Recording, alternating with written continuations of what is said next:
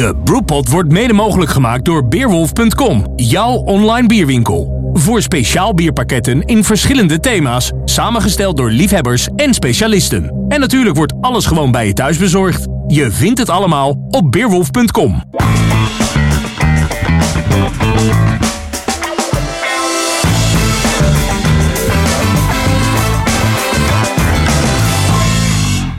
Beste bierliefhebbers, welkom bij Bierradio Brewpot, de podcast talkshow van bierradio.nl. Dit is een maandelijkse podcast, steeds vanuit een andere brouwerij in Nederland of België.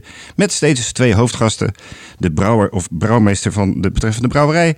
En een influencer, zoals we dat altijd zo mooi noemen. Iemand met een grote invloed in de bierwereld.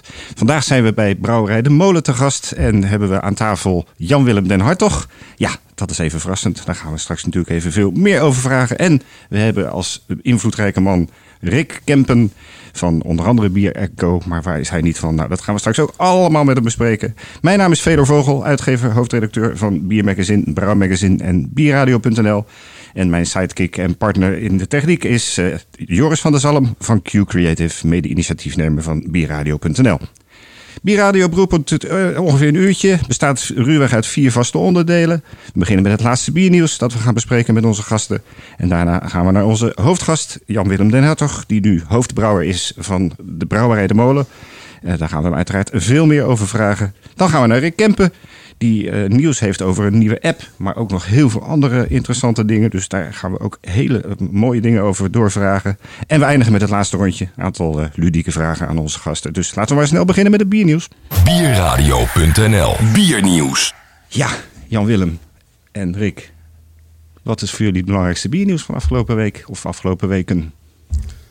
Nou, nou, als, als, ik mag beginnen, ja, dan is uh, een van de dingen natuurlijk uh, het feit dat Jan-Willem den Hartog tegenwoordig hoofdbrouwer bij Brouwerij de Molen is. Nou, absoluut. Dat nieuws, dat nieuws was nog niet heel erg naar buiten gekomen. Nee, dat klopt. Ja, ja, ja. Nou, daar gaan we straks uh, veel meer over vragen. Maar dat is inderdaad zeker heel groot nieuws. nieuws buiten de molen. Vind ik het toch wel opvallend dat Heineken bekend heeft gemaakt dat ze meer dan 10% van hun personeel daar afscheid van moeten gaan nemen. Wereldwijd, hè? Ja. Wereldwijd, precies. 8000 man. Ja. En dat is toch wel opvallend. Uh, tot nog toe hadden we nog niet echt heel veel nieuws gehoord van brouwerijen die echt pijn hadden vanwege de crisis of wat dan ook. Ik mm -hmm. uh, kan ook niet helemaal met zekerheid zeggen dat die ronde alleen maar met corona te maken heeft. Maar het is wel opvallend dat er bij een aantal grotere wereldwijde spelers nu echt forse maatregelen worden genomen. En dat je toch eigenlijk van de kleinere brouwerijen die pijn helemaal nog niet zo gehoord hebt. Nee, sterker nog, uh, nieuwe brouwerijen komen er uh, ook nog steeds bij. Afgelopen maandag was ik in ja. Rotterdam bij de opening van de Stadshavenbrouwerij. 2 miljoen liter per jaar gaan ze brouwen, ja. zeggen ze. Ik heb het ook gelezen. Serieus? Uh, het was voor mij eigenlijk ook het meest recente opvallende nieuws. Ja. Eén, vanwege het persbericht met het volume wat ze klaarblijkelijk nastreven. En anderzijds uh, gezien de tijd en de tijd waarin we leven. En dat dat toch een, een brouwerij is die uh, verwacht wordt uh, ja, op de derde plaats te zijn. Ja, ja. Qua onafhankelijke en qua volume. Ja.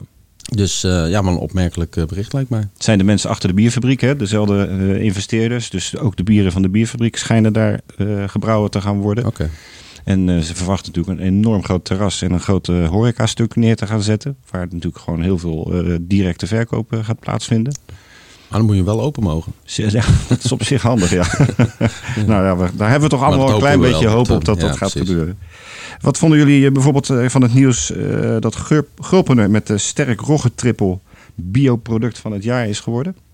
Je hebt natuurlijk een nou, verleden bij Gulpener. Ja, zeker. Uh, ja, lof. Ik bedoel, ik denk Gulpener zeker altijd nog een, een ja, vooruitstrevende brouwerij is op dit vlak. Ja. ja. En uh, de samenwerking ook met een lokale boer, die hun ook niet vreemd is.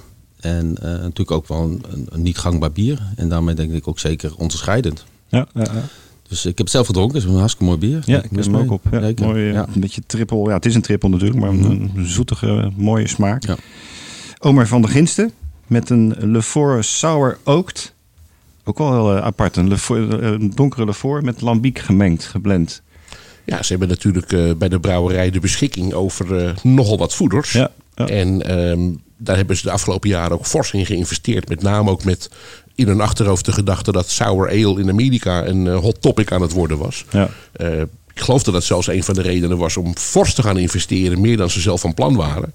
Ehm, en het zou mij niet verbazen als een klein beetje van dit bier over is gebleven. Omdat natuurlijk nu heel veel Amerikaanse brouwers zelf sour ale zijn gaan maken. Ja, ja, dat is Maar goed, daar kunnen we eindeloos over speculeren. Het is in ieder geval weer een mooie nieuwe stap voorwaarts om van bestaande bieren een, een, om daar een nieuwe draai aan te geven. Ja, en het ziet er allemaal heel chic uit. Het is prachtig mooi. En eh, ja, ik denk dat het eh, een mo- een mooi bier is. Ik heb hem nog niet gedronken. Eh, wat ik ook opvallend vond, het eerste alcoholarme bier van Uiltje, de Super Bowl. 0,2 procent. Ja, ze hebben wel eens eerder een alcoholarm bier gemaakt, de Habbekrats. Oké, dat, Eh, nou, Dat is weer een tijdje geleden. En dat, was misschien zijn troepen een klein beetje te ver vooruit. Hm. Ehm, wat ik wel heel knap vind, ik ben ook wel benieuwd hoe ze dat gedaan hebben, is dat hij echt maar 0,2% is. En ze hebben hem dus niet gedealcoholiseerd.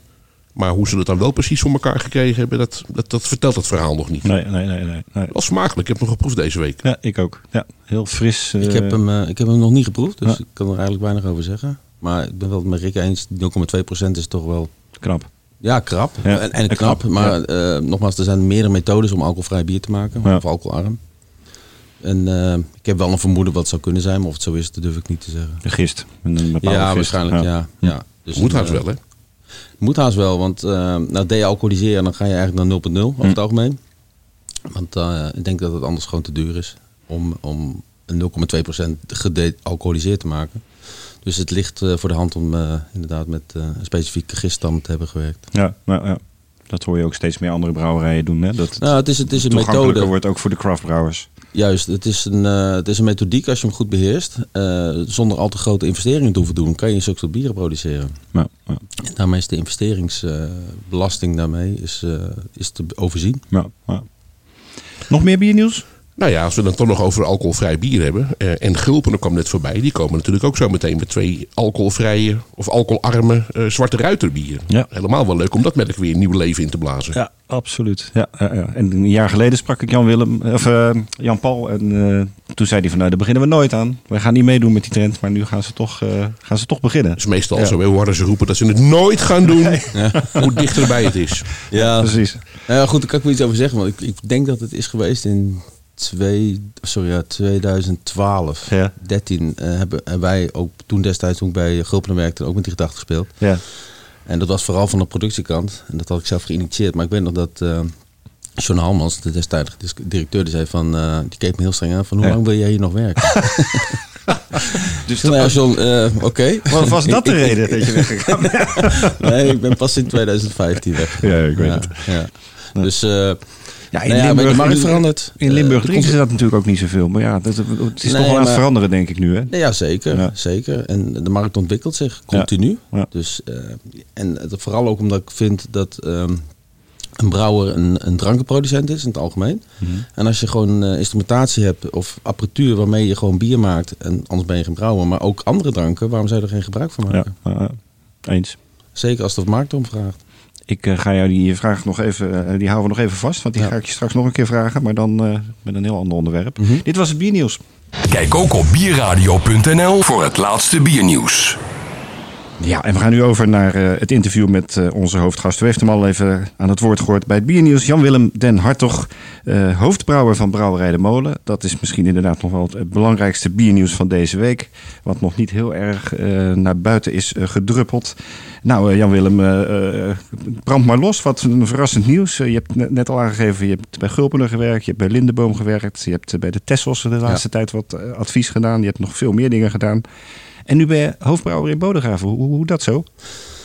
Nou, hoe is dat zo? Ehm, de situatie dat is dat ik, even kijken, in september 2019 eh, voor twee dagen in de week op het, eh, op het eiland ben gaan werken, bij de Tesselse. En daar heb ik een paar eh, kwaliteitsissues opgepakt en ja, weet ook op te lossen, gelukkig. Zoals de Tesselse, zoals velen misschien ook weten, heeft zijn eigen gersteelt. En ik heb natuurlijk vanuit de gulpende situatie ja, toch wel ervaring op dat vlak. Dus ik heb ook dat een eh, kwaliteitsimpuls gegeven. En met name het logistieke en het kwalitatieve vlak. Mhm. En eh, nou goed, na de overname door eh, Heineken in november vorig jaar ontstond er eigenlijk de situatie, oké, hoe ga ik verder? Hoe wil de brouwerij verder? En ze konden eigenlijk niet heel concreet worden. Nee. En daarnaast was er een, eh, kwam deze job voorbij. En die sprak me enorm aan. Hm. En waarom? Kijk, de brouwerij De Molen is natuurlijk een brouwerij met, met reputatie. Op het vlak van hele bijzondere uitgesproken bieren. Ik heb natuurlijk bij, eh bij Pilsen Brouwers gewerkt onder andere. En dat leek me gewoon een hele mooie uitdaging om in deze brouwerij met deze bieren die ze onder andere maken, eh, ook barrel-aged bieren, is een, eh, ja, een stap te maken. Ja. En, en hierin de combinatie tussen, tussen de bieren die men maakt, maar ook het kwalitatieve vlak, ja, een paar stappen te maken. Ja. Maar iedereen die nu luistert, die denkt natuurlijk van ja, wacht even, Menno Olivier is hier toch de baas? Nou ja, dat, dat kan ik me voorstellen. Formeel is dat niet meer 100% het geval. Menno heeft natuurlijk nog altijd een grote invloed. En eh, Menno die heeft een uh, stap. Mhm. Menno is niet weg. Menno is niet Nee, weg. nee, dat is, eh, Nee, hij is op dit melden. moment wel even hij kwakkelt wat met gezondheidsproblemen. Ja, ja. Maar hij is zeker niet weg. En eh, voor mij was het zeker ook een uitdaging om samen met Menno, met, met zijn zicht op het proces, met zijn zicht op smaak en de, de balansen in smaken en in bieren, met mijn achtergrond en met mijn kennis en ervaring eh, samen te gaan werken. Ja. En daar hebben we natuurlijk gesprekken over gehad. Van hoe, hoe ziet hij dat? Hoe zie ik dat? Ja, dat, eh, dat klikt eigenlijk gewoon gelijk. Ja, ja. Dus eh, ja, en Jullie kennen elkaar natuurlijk ook al uit het wereldje ja, we natuurlijk. kennen elkaar uit het wereldje. We hebben elkaar niet zo heel vaak ontmoet. En ook niet zo heel vaak gesproken.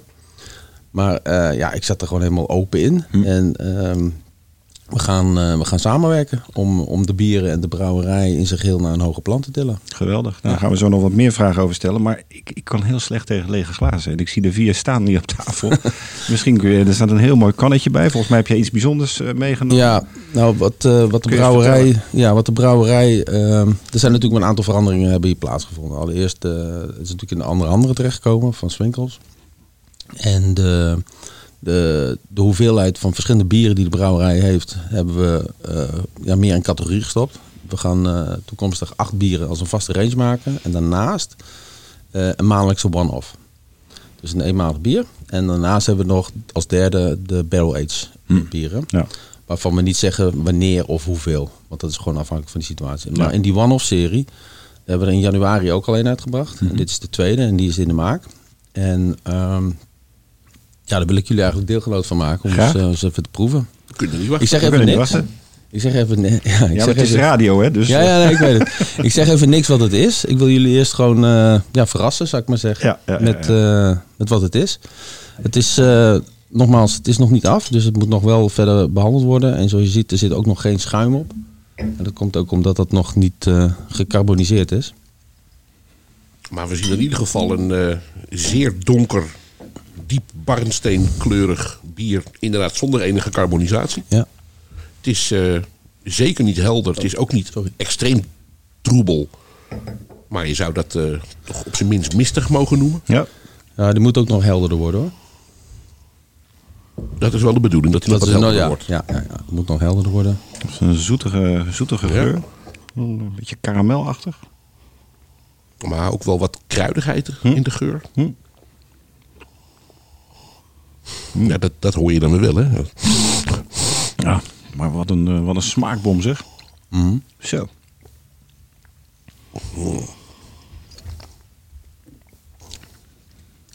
Oh, wauw. Ja.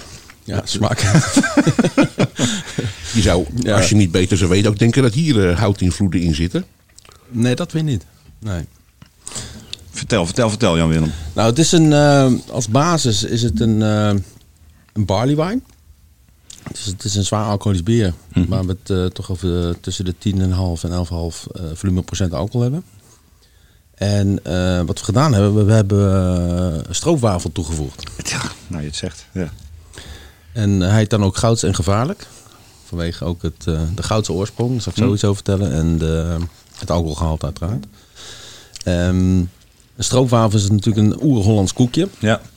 Maar wat, eh, wat, wat we gedaan hebben, ik ben met een hele goede bakker gaan praten die dit maakt. En die, eh, die zei, nou is wel grappig dat je erover begint. Want we hebben ook zelf al eens een keer testjes gedaan met een klein brouwerijtje in Gouda. Welke weet ik even niet. Hm. En die zei van, nou weet je wel dat je dan eh, geen schuim krijgt. Ik zeg, nou ja, dat is eigenlijk waar ik het even een keer over wil hebben. Want zo min mogelijk vet natuurlijk in, Ja. in het bier te krijgen. Ja. Toen heb ik daarna ook nog een keer met Menno over gehad. Dus ah, dat maakt niet uit. Ik heb zelfs eh bacon in het bier gegooid en het schuimde. Toen had ik zoiets van, Hoe dan? waar? Hoe dan? Eh, nou goed, dat heb ik niet gezien, maar goed. Ja. En wat is nou het geval? Ehm, de stroopwafels zijn twee delen eigenlijk. Het is een stuk wafel en een stuk stroop. Hè? De, eh, dus het zijn twee onderdelen. Dus Ik denk dat de naam daar ook vandaan komt. Ja, Ja. ja. nogal. Dat daar nog nooit iemand eerder op gekomen is. Maar ehm, En hij zegt, weet je, als, en toen ben ik zelf ook gaan, eh, gaan googlen. In de stroop zit heel veel roomboter. Normaal gesproken, als je er zeg maar water die hebben we eruit gehaald, die hebben we eruit gehouden. En wat zit nog meer in de stroop? Een klein beetje kaneel. En dus we hebben wel de stroop zo gemaakt zoals voor het koekje. Alleen we hebben de roomboterfractie eruit gehaald. Ja. De wafel, daar zit roomboter in. Dat moet je wel doen, anders kan je niet bakken. Nee, nee. Dus, eh, en die hebben nog iets wat getwist en eh, gedaan eh, met wat kruidigheid. En toen heb ik niet de wafel laten maken, want dan zou je die nadien in geheel natuurlijk weer met de hand uit elkaar moeten halen. Dat is natuurlijk een enorm werk. Dus we hebben, ik, had, ik heb gewoon twee fracties gevraagd. De, de stroopfractie en de wafelfractie. En, En even voor de luisteraars, wat is een fractie? nou ja, het onderdeel, dus het, Hm. het koekjesdeel, dus het kruimelige, waar een zetmeelbasis heeft met suikers, kruiden en de boter. Mhm. wordt gebakken. En dat, dat hebben ze gekutterd, als het ware. Dan krijg je het als kruimels aangeboden. Dat is natuurlijk makkelijker doseren. En daarnaast de, de geprepareerde stroop zonder de boter. En die hebben we gedoseerd. En die hebben we natuurlijk gecirculeerd over de batch. Waarbij het bier op vooraf is gecentrifugeerd, dus de gist was er al af. En nou hebben we dat gecirculeerd. En dan staat dat nog een eh, nou, goede week, laten we dat nog even trekken. Mhm. En daarna die wordt het bier nog een keer gesepareerd. En uiteindelijk eh, gesatureerd en verpakt.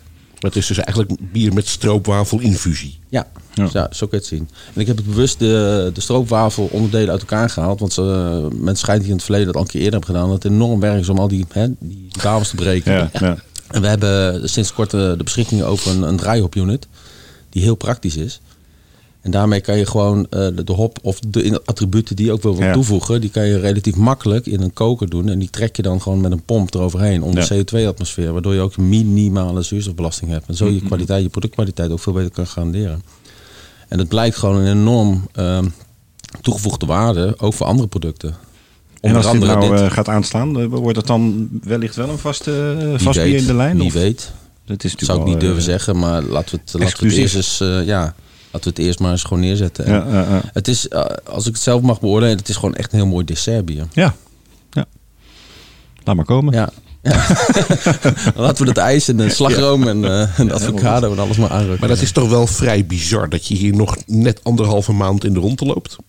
En dat je dan nu al bier met stroopwafels hebt lopen maken. Ja, nou goed, Waar gaat het heen met deze nou ja, zo hebben we, dat kunnen we straks misschien nog wel proeven. De, de- het bier van januari is ook heel bijzonder. Er zijn, maar we hebben, eh, men heeft hier, voordat ik kwam, al een kalender opgesteld. Een kalender van de bieren die men hè, in gedachten had. En de eerste drie die stonden zo goed als al in de stijgers qua receptuur. Dus eh, daar, ik, mij let er gewoon niks anders over aan te sluiten. Maar wel met mijn kennis en kunde te proberen aan iets aan toe te voegen. Ja. En de rest van de, van de eh, jaarkalender is ingevuld wat het betreft wat voor bier we willen. Maar er is, liggen voor sommige bieren nog helemaal geen receptuur. Dus daar ligt nog wel uitdagingen Hm. ook voor mij. En dat is juist het leuke ervan. Daar gaan we straks zeker nog wat, nog, nog, nog wat verder over door. Ehm, jij noemde net inderdaad al even eh Swinkels. Hè, sinds de overname van de molen door eh, Royal Swinkels Family Brewers, Bavaria. Eh, is er al meer aan de hand. John Brus, eh, de oude zakenpartner van Menno, die is inmiddels vertrokken. Ehm, ik begrijp dat ook Thijs Thijssen inmiddels eh, de directeur is hier. Klopt. Kwam Ja. natuurlijk van La Trappe, de Koningshoeve. Ja. Er zijn natuurlijk meer Bavaria mensen inmiddels hier in beeld. Ehm, is dat een goede ontwikkeling in jouw ogen, dat, dat dit allemaal gebeurt? Ja.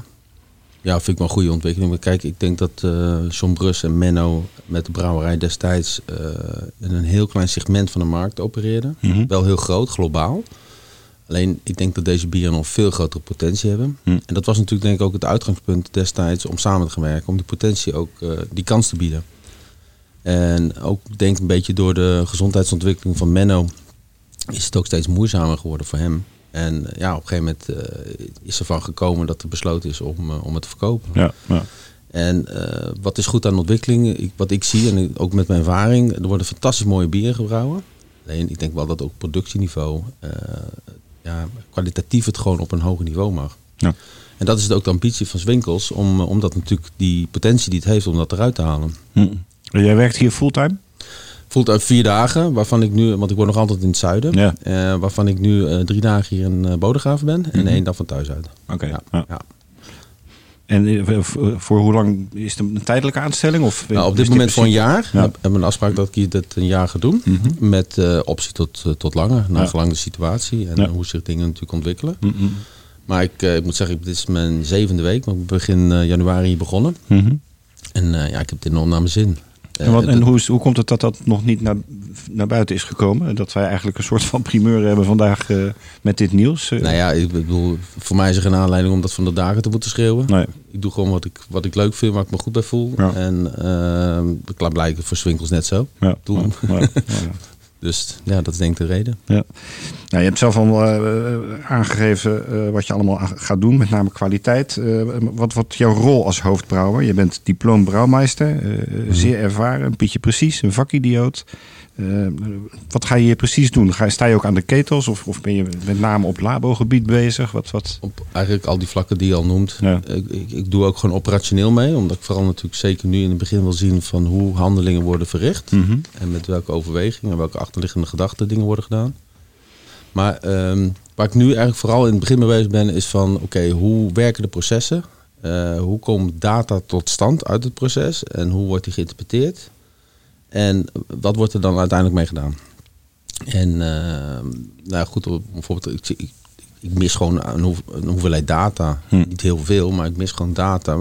En sommige data is er wel, maar dan denk ik van, hé, hey, eh, hoe representatief is de data voor de informatie die het zou eigenlijk, ja, moeten geven? Ja. En dan kom je tot de conclusie dat er wel eens af en toe ja, getallen uitrollen. Dat je denkt van mm, niet, niet geloofwaardig. Maar dat kan je natuurlijk op basis van je ervaring.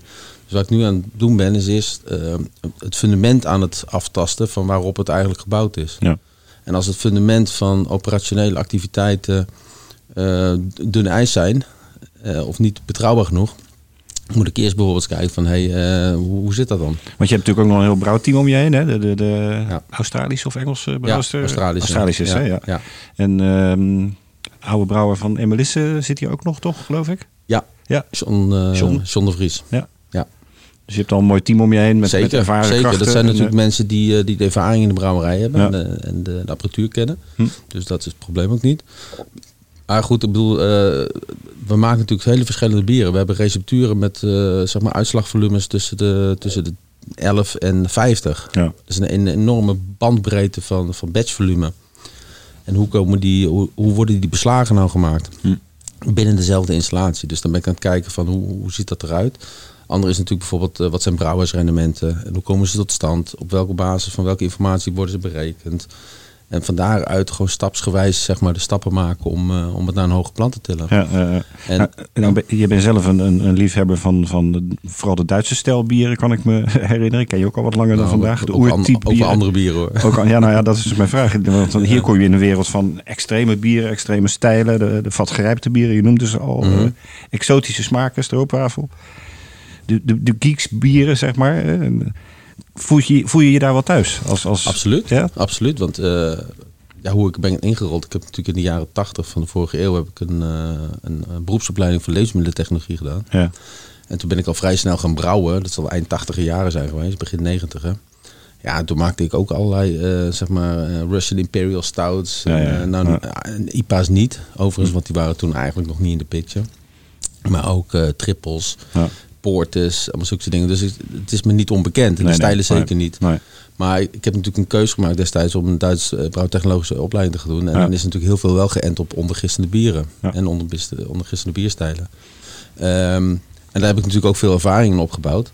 Maar dat neemt niet weg. En dan zal ik, ja, eh, we, we gaan hier ook, ook onder andere in die, in die one-off range, daar komen ook een aantal ondergistende bieren. Ja, ja, ja, ja. Dus de, daar ben ik al eh, eigenlijk met schuine ogen worden aangegeven van, eh, daar ligt wel wat voor jou om op te pakken. Sowieso een nieuwe trend, denk ik, hè, die we wel allemaal signaleren. Dat steeds meer brouwers echt weer teruggaan naar die lagers en, en eh, daarmee experimenteren. Een goede ontwikkeling, denk ik ook, Rick. Nou ja, ik hou daar zelf ook enorm van. Gewoon lekkere, simpele, maar doeltreffende slobberbieren. Heel vaak zit schoonheid in de eenvoud. Ja. En dat zijn, eh, hoewel het ongelooflijk lastig te maken bieren zijn, zijn het bieren die tamelijk eenvoudig en toegankelijk zijn. Maar juist dat maakt ze zo ongelooflijk mooi. Ja, ja. Ik kan me overigens voorstellen, Jan Willem, want jij hebt natuurlijk zowel bij Gulpener als bij eh Lindeboom ook weer heel veel bieren met bovengisting gemaakt. Die zaten daar standaard in het pakket. Dus het is je zeker niet onbekend. En volgens mij herinner ik mij dat jij ook nog steeds een, een vrij toegewijd lid van het Wortwat bent. Ja, hobbybrouwclub die Ja. natuurlijk Ja, juist heel erg voor- een stoei is. In mijn met- tijd voordat ik naar, eh, ja precies, Eh, in mijn tijd voordat ik naar het zuiden ben afgezakt, dat was in 2006, was ik een eh, zeer actief lid ook inderdaad bij het Wordt Wat. Dan ben ik nog altijd eh, ondersteunend lid Hm. en ik word ook met regelmatig nog- nog gevraagd voor, eh, voor lezingen. Dus eh, ik heb nog altijd contact met die eh, vereniging. Ja, leuk, absoluut. leuk. Maar even een opmerking over simpele bieren. Ik snap, ze smaken misschien simpel, maar de uitdaging vind ik voornamelijk voor zulke bieren is dat je gewoon met de basis, als je vanuit een reinheidsquote uitgaat, dat is niet een absolute voorwaarde, maar dat je met die grondstoffen die je hebt, het karakter moet maken. Ja, ja, ja. En dan, dan gaat elk dingetje, elk detail, detail gaat dan spelen. Ja. En dat is gewoon, ja, dat is zo fascinerend om dan gewoon fantastisch mooie in balans zijnde ook bieren te maken waarin van, boah, de hop erin of hè, de mout die je dan gebruikt. Is. Ja, en waar zelfs En- zware bieren uit kunnen komen. Wat, wat Peter Rauwe met Noord met zijn Bijvoorbeeld. lagerlab heeft Ja. gedaan. Maar Dat er waren natuurlijk andere basisrecepturen. Er waren, er waren Ja. bovengistende bierstijl wortrecepturen, althans vanuit het brouwhuis, en ondergistend vergist. ja, ja, ja. En ehm, maar het, het mooie is, ja, het is zo lekker drinkbaar. Je kan er zo lekker veel meer van drinken. Ja, ja, Ja, ja, en ik denk dat het punt dat Feder aansnijdt natuurlijk wel heel erg interessant is. Eh, er is een soort eh, eh, eh, renaissance, herontdekking, herwaardering van die ondergissende bieren. Die hebben natuurlijk toch best wel een tijdje in het verdomhoekje gezeten. Als een gevolg van de opkomst van brouwerijen zoals de molen.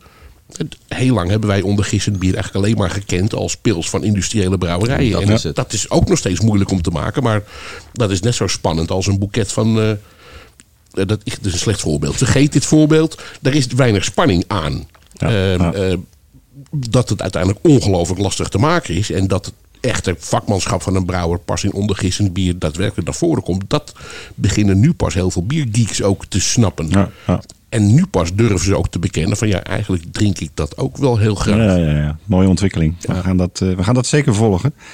Eh, Jan-Willem, eh, wat, wat is de filosofie van Svinkels met de molen? En, en welke rol speel jij daarin? De filosofie van Swinkels met de molen is om eh, met deze brouwerij een, een, een portfolio te hebben. Om eh, het, dat gedeelte wat het dan zeg maar, van de markt ook aanspreekt. Althans, zo is het niet verteld, maar dat vul ik dan even zelf zo in. En ik denk dat dat zeker een, eh, ja, een enorme potentie is voor de, voor de onderneming. Daarnaast is het zo dat je bent dan wel, eh, je hebt grote suikeroom noem ik het maar. Maar we zullen toch wel zelf onze broek hier moeten ophouden. Ja. En we zijn dan ook helemaal zelfstandig en eh, stand-alone om, om deze operatie en de manier waarop we dat invullen eh, ook vorm te geven. Ja, Ik wil niet zeggen dat we kunnen terugvallen als ik eens een keer een eh, specifieke analyse nodig, nodig heb. Of die, die wij zelf niet kunnen en dat ik dat in Lieshout kan laten doen. Mhm. Hè, die hulp en ondersteuning is er. En op meerdere vlakken zijn er ondersteuningsmogelijkheden. maar we zullen, het, we zullen het zelf moeten doen. Ja, met logisch. het nieuw te vormen team en, en de richting die wij ingaan. Ja. De molen staat natuurlijk ook bekend om eh, veel export hè, naar, naar verschillende craft beer liefhebbende eh, landen. Blijft dat? Of is het eh, ook de strategie om je toch nu meer op Nederland te gaan, gaan richten? Nee, die, die, die exportpotentie is er natuurlijk altijd. Hm. En die zal ook zeker worden waargenomen. Waarbij vanuit het verleden van de brouwerij en het merk... natuurlijk heel veel meer op, aandacht lag op, de, op, op het buitenland, op de export. Maar we willen natuurlijk wel ook de, de Nederlandse bierdrinker meer gaan aanspreken. En dat is dus ook de meest extreme bieren werden hier gemaakt. Waarvan we zeggen, nou ja, spreekt het meest gangbare bierdrinker in Nederland natuurlijk ook minder aan. Hè? Dus we gaan wel een, een, een portfolio maken met ook wat, wat, wat toegankelijker bieren. En proberen natuurlijk ook wel in Nederland eh, gewoon de bierdrinker wat meer eh, ja, in de focus te hebben. Ja, vertel daar eens wat meer over. Dat was inderdaad mijn volgende vraag. Die core range, die er volgens mij al een tijdje is van zes eh, bieren. Je noemde net acht. Ja, het zijn er acht. nou, we hebben dan de Vuur en Vlam, Ja. de, de IPA. Daar hebben we dan nog een water en vuur bij. Mhm. Dat is een uh, Nijpa. Mhm. Dan hebben we een Hamer en Sikkel. Dat is een porter. Dan hebben we de Hel en Verdoemenis. Dan hebben we de Bom en Granaten. Als zijn de, de, eh, de barley wine. En de Hel en Verdoemenis is over te stout. Mhm. En dan hebben we nog een, eh, even- oh ja, de Saison, maar ik ben even die namen kwijt, want het is voor mij best wel wennen. Al die Ja, haar, kan die, die voorstellen. naam- van welk bier is nou wat? En ehm, dan mis ik misschien nog één. Je hebt de triple volgens mij nog. De Oh hele ja, de triple. Ja, Ja. ja. En dat is gewoon inderdaad dat een, is- een, een lijn met bieren die ja, dat is zeg maar allemaal als vast- vrienden kunnen zijn. eh. Precies, Ja. precies. Eh, dat zijn de bieren die we zeg maar in de grootste breedte en het hele jaar door willen aanbieden. En dan daarbovenop dan zeg maar die maandelijkse one-offs. En Ja. dat zijn die, ja, exoten noem ik het maar. Ja. En dan als aanvulling daarop, als het, als het op dronk is en het is beschikbaar. eh, ja, en wat, want er ligt nog heel veel ook, overigens op barrel. Mhm.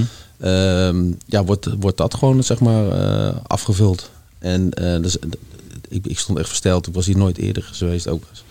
Eh, hoeveel er nog gewoon ligt. Ja, En ja. daarbij heeft het ook een, stijl, een tijdje stilgelegen hè, door de ontwikkelingen. Waardoor er ook bieren gewoon eigenlijk net helaas net over de top heen zijn gegaan. Ja. Nou, op een gegeven moment dan, dan moet je er gewoon van afscheid nemen, want anders kan je er gewoon weinig mee. Distilleerapparaatje kopen, denk ik. Nou ja, dat is wel eens eh, zo nu ook wel eens geopperd. Ja. ja.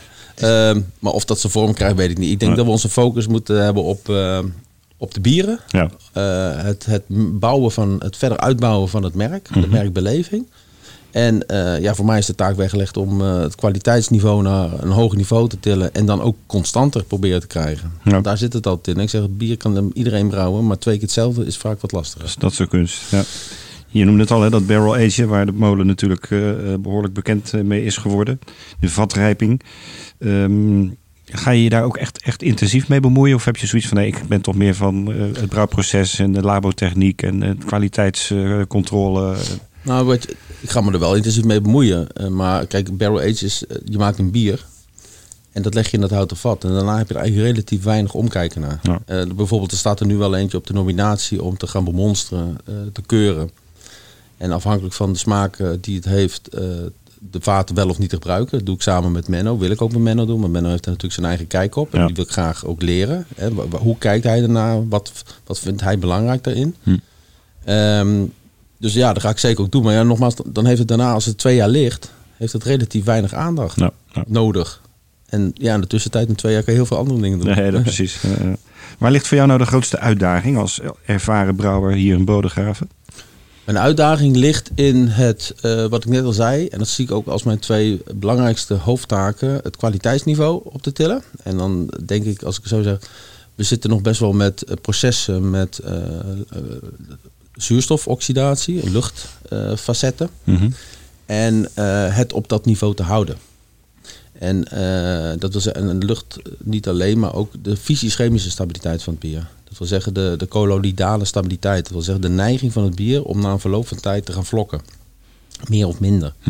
En als je, hele, als je craft bier maakt, wat deze brouwerij doet, dan werk je meestal niet met zogenaamde een overkill aan allerlei stabilisator, stabilisatiemiddelen. Die grote brouwerij vaak gebruiken als een PVPP, hè, polyvinyl. Dat is een heel duur woord, maar dat, dat stabiliseert je bier van de, van de antioxidante kant, zeg maar. Of met andere stabilisatiemiddelen, eh pentanoïden of nagelang wat je ook maar kan gebruiken. Ja. Dat doen we hier niet. Dat, dat zie je het. Maar het geeft natuurlijk wel een uitdaging Ja. om de fysieke stabiliteit van de bieren daarmee wel goed in het oog te houden. Ja, En dat, dat, dat zit er met name in het feit als je een THT op je bier zet en dat gaat voor die tijd vlokken, dan gaat de consument denken van ja, wat is, wat is dat met dat bier? hm, hm. Dat is op zich helemaal niks ergs, want dat gebeurt altijd. Hè? Bier gaat na verloop van tijd altijd uitvlokken. Maar het moet natuurlijk wel zo zijn, zo lang stabiel zijn, dat het tot aan die THT ook overleeft. Ja, ja, ja. Maar je kan met binnen het proces met, met koude, met koken, eh, pH's, heel wezenlijk in dit facet, ehm, die goed te zetten in de juiste procesfase, kan je al heel veel halen. Hm. En daar moet dan de focus op liggen. Daar, dat zie ik dat dat gewoon het verleden klaarblijkelijk nooit bewust is geweest. Dat je Hm. daar al eigenlijk de, de, de basis legt, het fundament van je fysieke stabiliteit. En wat vindt Menno daarvan? Weet ik niet. Daar heb ik nou eigenlijk nog niet zo heel veel met hem over kunnen hebben. Nee, nee. Gezien die ook niet aanwezig is. Maar eh, ik merk gewoon wel aan Menno als ik met hem over bier praat. En ik heb de laatste tijd wat vaker met hem gesproken. Dat hij heel erg open staat ook om dingen natuurlijk bij te leren. Ja, ja. En hoe ik er naar kijk. En Kan ja, elkaar heel erg versterken. Ja, zeker. zeker. En, hij is alleen natuurlijk, en terecht, ehm, hij wil liever geen concessies doen aan smaak. Nee. En ik ook niet. Maar natuurproducten kunnen gewoon heel mooi en heel goed zijn. Alleen op het juiste moment het juiste doen. Daar zit eigenlijk de key in. En daarmee kan je al ja, een fantastische basis leggen. Heb je ook de vrijheid om, om nieuwe dingen te ontwikkelen? Ja, je noemt natuurlijk de, de, de one-offs. Maar of, of blijft dat toch vooral Menno zijn creativiteit? Die, die, Samen, samen, Ja. ja. Met het team. Want Ja. ook uit het team komen suggesties. Mhm. En eh, daar willen we zeker gehoor aan geven. Ik wil gewoon een team. Een team moet gebouwd worden. En eh, met wederzijds respect. Dat als mensen ideeën hebben, dat we die ook serieus willen nemen. En dat we zodoende ook bieren krijgen en creaties waar iedereen zijn aandeel in mag hebben. Of als iemand een fantastisch idee heeft. Van, ja, wie zijn wij om te zeggen dat we dat fantastische idee niet zouden moeten uitvoeren. Ja, ja. En zo ook de saamhorigheid in het team te vergroten. Hoeveel last heeft de molen eigenlijk van die, eh, van die ellendige coronacrisis? Waren jullie erg afhankelijk van de horeca? Jullie zaten natuurlijk ook wel veel meer in die export en die retail. Ja, nou goed, eh, natuurlijk was er ook export. Ik moet eerlijk zeggen dat ik zelf niet eens weet hoeveel in verhoudingen. Daar heb ik me niet zo mee bezig gehouden. Ehm, daarnaast is het natuurlijk wel, we hebben export en dat loopt nog steeds export. Dus dat gaat gewoon ook door. Ehm, en ja, we hebben er last van. Ja. Ja. het is minder druk dan het voorheen was. Hm. Kijk, voor mij is het vergelijken ehm, enigszins wat lastig, want ik ben begin januari gekomen. Ja. Maar als ik de collega's spreek, dan, dan is het toch wel eh ja, 50%, 60% of dan 40% minder. Ja, ja, ja, ja. En wat voor gevolgen heeft dat eh, onder andere ook voor het Borrefts Bierfestival, wat natuurlijk een begrip is in de, in de festivalwereld. Nu met corona kan dat natuurlijk even niet, dat is duidelijk. Maar Nou. kom- komt dat wel weer terug? Nou ja, zeker als het- de situatie zich weer gaat normaliseren, dan zeg ik volmondig ja. Ja. Eh, hoe dat dit jaar gaat, dat weten we ook nog niet helemaal. Ik moet wel zeggen, het is wel actueel binnen het MT om, eh, om dit thema te bespreken, hoe we dat dit jaar een invulling willen geven. Ja, en ja. Want je kan ook niks doen, maar dat lijkt me geen optie. Nee. En hoe dan? Daar zijn we dus nou eh, inhoudelijk over aan het discussiëren wat we kunnen doen. En om dat toch, dat, dat leefmoment en natuurlijk ook de associatie met Brouwerij de Molen, het, het contactmoment, Ja. Eh, dat toch een, eh, ja, een, eh, een invulling te geven. Een virtueel festival voel ik aankomen. Ja, b- bijvoorbeeld. Is van alles mogelijk. Ja. Ja. Mooi. Ja. Nou, we gaan dat uiteraard volgen. Tot slot, wat, wat kunnen we de komende jaren, los uiteraard van hoe het met corona zich ontwikkelt, wat kunnen we nog gaan verwachten van Brouwerij de Molen, wat jou betreft? Wat mij betreft een, een nog breder palet aan, aan bier. Zowel bovengistend als al eerder aangesproken ondergistend bieren. Waar ik me ook zeer zeker op verheug. En eh, dat Brouwerij de Molen een, eigenlijk een brouwerij is waar eh bierminnend Nederland gewoon niet omheen kan. Nee. Ook gezien het aanbod. En eh, ja, toch de ja, uitzonderlijke producten die hier gemaakt worden. Ja. En, en, en toch ook al de historie, want het is ja zeker, zeker. voor de craft beer wereld een van de, Ja. een, van de Ja. Nou ja, goed, het is altijd op veel in Originals. het buitenland gegaan. Hè? En Menno die reisde de hele wereld af. Ja. En ik moet eerlijk zeggen, daar ben ik niet van plan. Ik wil best wel eens een keer, de, hoe heet het, een keer gaan, hoe heet het, gaan reizen. Dat is voor mij absoluut niet zo'n probleem. Maar niet met de frequentie als Menno dat deed. Hm. Anderzijds, eh, ja, ik denk dat wij nog in Nederland heel veel te halen hebben. Ja, Wie zegt dat onze zuidenburen dat niet kunnen waarderen? precies. Ja.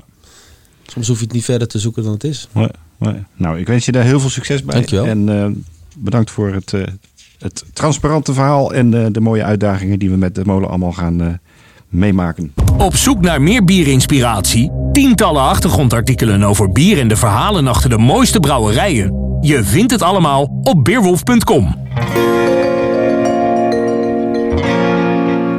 Ja, dat was dus eh, Jan-Willem Den Hartog die eh, ons vertelde over zijn nieuwe rol als hoofdbrouwer bij Brouwerij de Molen hier in Bodegraven, waar we vandaag te gast zijn. En daar is ook Rick Kempen te gast, die we vandaag gaan interviewen als eh, influencer.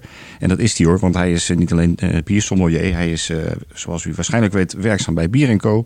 als bierambassadeur. Maar hij is ook vlogger, blogger. Hij heeft een prachtige eigen website, My Life with Beer. Hij schrijft, hij is redacteur.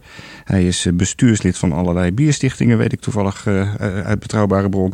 En hij is vooral bierliefhebber, toch Rick? Nou, dat laatste vooral. Ja. Hoe kun je al die rollen uit elkaar houden, man? Wat, wat vind je Niet. eigenlijk het leukst om te doen? Eh, een, een nieuw bier ontdekken. Ja, En eh, eh, iemand anders enthousiast maken en waardering laten hebben voor het product bier. Uiteindelijk is het niet zo moeilijk om dingen uit elkaar te houden. Het komt allemaal op hetzelfde neer. Ja, Bier-evangelie verkondigen. ja, ja, ja, ja, ja. Je, je bent een van de oermensen bij Bier Co. Zo. Enkele jaren geleden werd, zijn jullie ook overgenomen door Bavaria Swinkels. Eh, ja, je bent er nog steeds. Geldt niet voor iedereen van je oude collega's. Maar kun je aangeven wat er anders is dan vroeger na de overname door, eh, door Swinkels? Ja, eh, eigenlijk is dat een vrij parallel verhaal aan wat Jan Willem vertelde eh, over zijn binnenkomst bij de molen. Het heeft natuurlijk uiteindelijk alles met professionalisering te maken. Ook Bier Co heeft heel lang eh gehobbied en met heel veel passie en, en, en gedrevenheid gewerkt aan het brengen van mooie bieren naar de markt. Maar het kan altijd beter. En dan is het heel fijn dat je ook af en toe eens mee kan kijken bij een groter bedrijf dat anders gestructureerd is, hoe die dat doen. Dat is overigens niet per se altijd beter, zeker niet. Net zoals dat eh, Bavaria eh, de molen gekocht heeft en uiteindelijk ook heel veel kan leren van hoe dingen bij de molen gaan en wat de fans van de molen de fans van de molen maakt, kunnen ze ook weer heel veel leren van ons. Die wisselwerking is natuurlijk heel belangrijk. En waar wij uiteindelijk het meest van geprofiteerd hebben, is het eh, gerichter kunnen werken, met name naar de distributie. Of dat nou naar horeca of naar retail gaat. Ja, ja, ja. Dan, en dan praat je over de merken die jullie al in de stal hadden, zeg maar. Die, eh, die vinden dan nog gemakkelijker hun weg. Precies, kijk, dat is wel een belangrijk verschil. Bier Co maakt niks. We zijn een handelshuis, altijd al geweest. Nou. Um, en juist bij een handelshuis is, het, is juist de route om het naar de consument te krijgen van wezenlijk belang. En wij hebben heel lang die onafhankelijke positie ingenomen. Konden met iedereen samenwerken ja, daar kijken mensen nu misschien met een uh, iets schuiner oog naar. Hm. Uh, maar wij proberen nog steeds, zeker vanuit Bier Co. in ons eigen verkoopteam aan bierspecialisten, de merken die wij exclusief op de Nederlandse markt vertegenwoordigen, zo optimaal mogelijk naar die consument te brengen. Zonder er een reclamepraatje van te maken, kun je eens aangeven uh, voor de mensen die Bier Co. wat minder goed kennen, welke merken jullie vooral exclusief hebben? Ja, dus dat, moet, dat is best nog wel een lange lijst. Maar een aantal namen die daarbij uh, meteen in het oog springen... zijn natuurlijk de oudste brouwerij ter wereld, Wijn Stefan. Hm. Uh, daar werken wij al sinds 1998 mee samen. Uh, Brewdog, misschien wel de meest succesvolle craft brewery van, van Europa. Ja bijna sinds een oprichting in 2007 werken we daarmee samen. Mm -hmm. Maar bijvoorbeeld ook een van de meest illustre uh, Belgische brouwerijen is in Bernardus. Mm -hmm. uh, is al heel lang een partner van ons. Magner Cider is een partner van ons. Uh, ik moest net heel even iets denken aan het, bij, bij het verhaal van Jan Willem. ik kan Anchor Brewing Company natuurlijk niet vergeten. niet alleen is dat de moeder aller kraftbrouwerijen, maar ook bij Anchor staat tegenwoordig een brouwmeester aan het hoofd die eigenlijk van een grotere pilsbrouwerij afkomstig is, Scott Ungerman. De vergelijking gaat wat mank om een voormalig brouwer van uh, AB InBev uh, te vergelijken met een voormalig brouwer van Gulpener of Lindebo. Maar het principe is hetzelfde. Iemand ja. die eigenlijk uit die veel, veel professionelere wereld komt, uh, komt aan het roer te staan van een kleine brouwerij om dat ja. naar een hoger plan te tillen. Ja, Flying Dog, Nederlandse merken werken natuurlijk ook in toenemende mate mee samen. het Uiltje Brewing uit Haarlem, Davos uit Deventer. Hm ja, het lijstje gaat nog wel veel verder. Maar dit is een mooie. En jullie deden natuurlijk heel veel met het ei. Maar dat is natuurlijk sinds de overname door Duvel, denk ik, bij jullie uit de portefeuille. Dat was niet zozeer onze keuze. Dat was meer uh, de keuze van, uh, van Duvel Moordgat. Ja. En dat is een van de vele voorbeelden van merken die ooit met Bier Co zijn gaan samenwerken. Ja. En met elkaar hebben we een, een prachtig verhaal opgebouwd. Ja.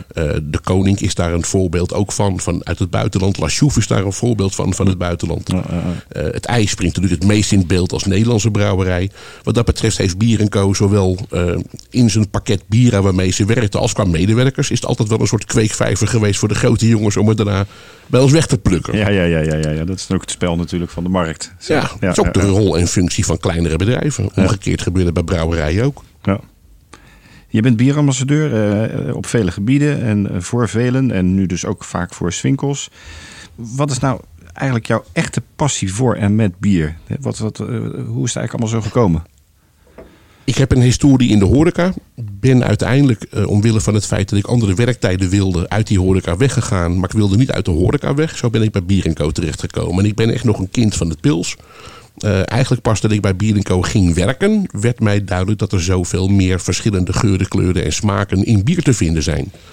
En dat interesseerde mij mateloos. En dat is ook nog steeds de passie die ik ervoor heb. Um, ik vind het nog steeds onwaarschijnlijk gaaf dat brouwers met in de grond van de zaak vier basisingrediënten: water, graan, hop en gist, zo'n ongelofelijke veelheid aan kleuren, geuren en smaken kunnen maken. En natuurlijk horen daar ook af en toe wat kunstgrepen bij. Er zijn zelfs mensen, heb ik gehoord, die stroopwafels in een bier gooien ja. tegenwoordig. Dat nou, oké, okay, dat kan dus ook. maar dat gaat mij om het, om het feit dat die, dat die het is een onbegrensde creativiteit die brouwers aan de dag kunnen leggen met eigenlijk een heel beperkte set grondstoffen. Ja, ja, ja. En dat maakt bier uiteindelijk ook zo ongelooflijk veel leuker dan wijn. Ja, ja. Waar je als wijnmaker, ja, het is een bekende vergelijking van uh, Vergiste druivensap. Ja. Nee, niet alleen dat, maar de, de, de, ik vind nog steeds de mooie uh, vergelijking die Jim Cook van Boston Bier ooit maakte. Kijk, een, een wijnmaker die heeft maar heel beperkt invloed. Hè, die is afhankelijk van het klimaat, is afhankelijk van het terroir. Uh, het, het is, als je het in termen van uh, seksualiteit zou zien, is het gewoon een hele saaie minnaar. Ja. Terwijl een brouwer, die kent de hele Kamasutra op zijn duimpje. Die kan zoveel dingetjes doen. Ja, ja, ja, Is veel meer een kunstenaar. Nee, maar dan begrijp ik nu waar die uh, liefde voor bier vandaan komt bij jou. Dat, het heeft even steeds, geduurd, Velo, maar nou weet je het. het wordt steeds duidelijker. Uh, wat, wat, wat, me dan ook intrigeert, je zegt ik, ik heb een horeca-achtergrond en ben zo bij, uh, bij, bij Bier Co terechtgekomen. Maar uh, ik weet ook uit ervaring dat jij een, een, een groot schrijver bent. Je hebt een, een, geweldige pen, een scherpe pen. waar heb je dat vandaan? Waar heb je dat geleerd? is, is dat gewoon een talent dat je meegekregen hebt? Of heb je daarin geoefend? Ik heb taal altijd heel erg leuk gevonden. En ik heb vroeger, toen ik van de middelbare school uh, af moest, omdat dat eenmaal eindig is, en toen moest ik kiezen wat ik daarna ging doen, uh, heb ik iets met taal willen doen. Hmm. Maar dan niet per se met schrijven. Ik wilde accountant worden. De taal van getallen vind ik ook prachtig. Hmm. Alleen ik kan gewoon heel slecht rekenen, dus dat wil niet. uh, en zo ben ik uiteindelijk in mijn bijbaantje in de horeca blijven hangen. Ja, ja, ja. en dat ik daarna, toen ik veel meer over bier leerde weten en dat ook graag aan andere mensen ging uitleggen, dat een van de methoden om dat te doen schrijven was, dat bleek gewoon een hele fijne samenkomst. Ja, ja, ja, ja. En dat doe ik ook nog steeds heel erg graag. Nou, mooi. Gewoon vooral blijven doen, eh, zeg ik dan. Uh, iets waar we je vandaag ook voor uitgenodigd hebben, is dat jij de laatste tijd, uh, je had toch tijd over, Zeker. Uh, heel intensief betrokken bent bij een nieuwe bier-app, Scoover. Scoover, Scover? Scover. Scover, het komt van Discover, denk ik. Zeker. Ja, dat is niet heel gek bedacht. Uh, wat is dat en wat is jouw rol daarin? Laat ik met het, laatste, laat ik met het middelste beginnen. Uh, um, wij waren bij Bier Co. op een zeker moment uh, werd het ons steeds duidelijker dat naarmate de hoeveelheid brouwerijen en het aanbod aan bieren groeide, dat het steeds belangrijker werd om consumenten te helpen hun weg te vinden in dat steeds groter wordende bos. En daarbij kwam om de hoek kijken dat we uiteindelijk tegen het probleem aanliepen dat heel veel consumenten eigenlijk zelf heel slecht hun eigen smaakvoorkeur kenden. En als jij probeert als bierambassadeur of voor mijn part als uitbater van een horecazaak of slijter in een winkel een consument advies wilt geven, dan moet je wel heel goed weten wat die consument eigenlijk lekker vindt. Hm. Blijkt gewoon dat heel veel consumenten hun eigen smaak niet zo goed kennen. Nou, denk dat Jan Willem het ook wel kent. Smaak is een heel ingewikkeld proces. En het allermoeilijkste aan smaak is het onder woorden brengen van smaak. Ja, uh, ja, goed, ja, klopt. Maar je moet ook de vocabulaire hebben. Je moet zeker de vocabulaire hebben. Ja, gewoon de woordenschat om te benoemen wat je, wat, wat je, je proeft. Wat ja, je proeft. proeft. is enorm lastig. Wat je ervaart. Ja. En dat kun je wel leren, heb ik uh, inmiddels absoluut, zelf ook uh, absoluut. ontdekt. Uh, maar ik denk dat dat, dat dat vaak het probleem is. Dat mensen die zeggen, ah, ja, ik herken wat, maar ah, hoe, hoe, heet het nou ook weer? Ja. Weet je? En dan, dan noem je het en dan zeggen ze, oh ja, ja, nou je het zegt. Ja. Het kan zelfs zo extreem zijn dat mensen zeggen: bitter, daar moet ik niks van hebben. Terwijl ze dolgraag IPA drinken. En dat ze die associatie heel vaak niet maken. Kortom, ja. wij liepen binnen Bierenco tegen het probleem aan: hoe kunnen wij consumenten nou beter helpen adviseren? Dat was een van de leuke bijkomstigheden dat we later dus werden overgenomen door Swinkels Family Brewers. Want ook bij bijvoorbeeld La Trappe worstelde men met, met dit idee. Hoe kunnen wij die consument nou helpen hun eigen smaak beter te begrijpen en daarmee beter laten aansluiten op ons aanbod? Nou, zo zijn we met een aantal partijen bij elkaar gaan zitten. En hebben we uiteindelijk bedacht dat wij een, uh, een soort systeem wilden ontwikkelen. waarbij wij uh, aan de ene kant smaak in beeld brengen, iemands smaak in beeld brengen. Uh, maar dat dan ook kunnen koppelen aan een database van bieren. En dat is makkelijker gezegd dan gedaan. Er zijn talloze manieren waarmee je smaak onder ja, zeg maar onder groepjes kunt brengen. Maar je hebt altijd het lastige probleem dat er een objectief en een subjectief punt is. Mm -hmm. En uh, ik, ik ratel nog even door. Hè. Ja. Uh, je, je kunt tamelijk eenvoudig een bier coderen op de basissmaken zoet, zuur, zout, bitter en umami. Maar in aanmerking genomen dat die basissmaak misschien maar 30% van je totale smaakbeleving uitmaakt, is het juist zo belangrijk om zaken als aroma mee te nemen. Maar nog belangrijker zaken als mondgevoel. Hm. Nou, daarbij hebben we overigens de enorme luxe gehad dat we hebben kunnen samenwerken met Peter Klossen, de smaakprofessor van Nederland. Hm. Die een hele nieuwe smaaktheorie aan het ontwikkelen is, waarbij uh, die basissmaken wel een rol spelen, maar uh, het mondgevoel, dus een, een filmend mondgevoel. We drinken nu een rijke barley wine met stroopwafel. Dat is plakker, dat heeft body. Dat is een echt filmend bier. Een kurkdroge saison, nou, het woord zegt het al, dat is een heel droog bier. Hm. Uh, een, een mooi uh, uh, voederbier. heeft een, een strak smaakprofiel. Als je dat kan combineren met elkaar. En je kunt daarnaast ook nog zaken meenemen als... is iemand avontuurlijk ingesteld? Of is iemand behoudender? Dan kun je een smaakprofiel bouwen van één persoon... en dat leggen op een profiel van een bier. Ja, ja. Dat is even, even, dat is pas één deel van het antwoord. Ja. Uh, het allermooiste zou kunnen zijn als je dat ook nog lerend kan laten zijn. Want dat weet ook iedereen. Je vindt niet je hele leven lang exact hetzelfde lekker. Niet alleen evolueert jouw eigen smaak, maar ook je zintuigen gaan achteruit. Je kunt je trainen voor bepaalde smaken. Ik kan mezelf herinneren de eerste keer dat ik Hercules Double IPA van Great Divide dronk. Had ik echt het gevoel dat er een leopard tank door mijn, door mijn mond reed. En ik kon echt tien minuten niet met twee ogen tegelijk knipperen. Tegenwoordig drink ik het bij wijze van spreken als limonade. Ja, Net zoals ja. bij pittigheid, je kunt jezelf trainen voorop. Dat wil je natuurlijk ook meenemen in zo'n eh, eh, dingetje. Nou, Ja. Dat is bij elkaar gekomen en daarmee hebben we uiteindelijk een eh, applicatie gemaakt waarbij mensen eerst een aantal vragen beantwoorden. En daarmee wordt hun basis smaakprofiel in beeld gebracht. Dat dat uiteindelijk gaat meeleren met hoe jij bepaalde bieren waardeert. Dat is denk ik de kracht van het hele systeem. Ja, ja, ja, ja. Komen we zo nog wat dieper op. Ja, want sorry. ik, eh, aan de hand van de, van de app zelf heb ik daar nog veel meer vragen over. Maar eerst nog even, wie zit, wie zit er achter Scover? Eh, hoe is die app tot stand gekomen? Want ik begreep dat er eerst al een andere naam is geweest. Ja, hij heeft eh, nog proef gedraaid onder de naam Right Beer Right Now. We Ja. hebben onder andere, want hij is uiteindelijk bedoeld voor consumenten. Maar we willen hem uiteindelijk ook kunnen inzetten bij horecagelegenheden of zelfs in winkels. We hebben de proef gedraaid mee op de, op de horecava onder die naam Right Beer Right Now. En wie zit er daarachter? Ehm die techniek beheersen wij niet. Dus er is één aandeelhouder. Ehm, ik zeg wij, maar ik ben uiteindelijk zelf niet op de loonlijst van Scoffer. Maar ik ben betrokken bij het coderen van de database.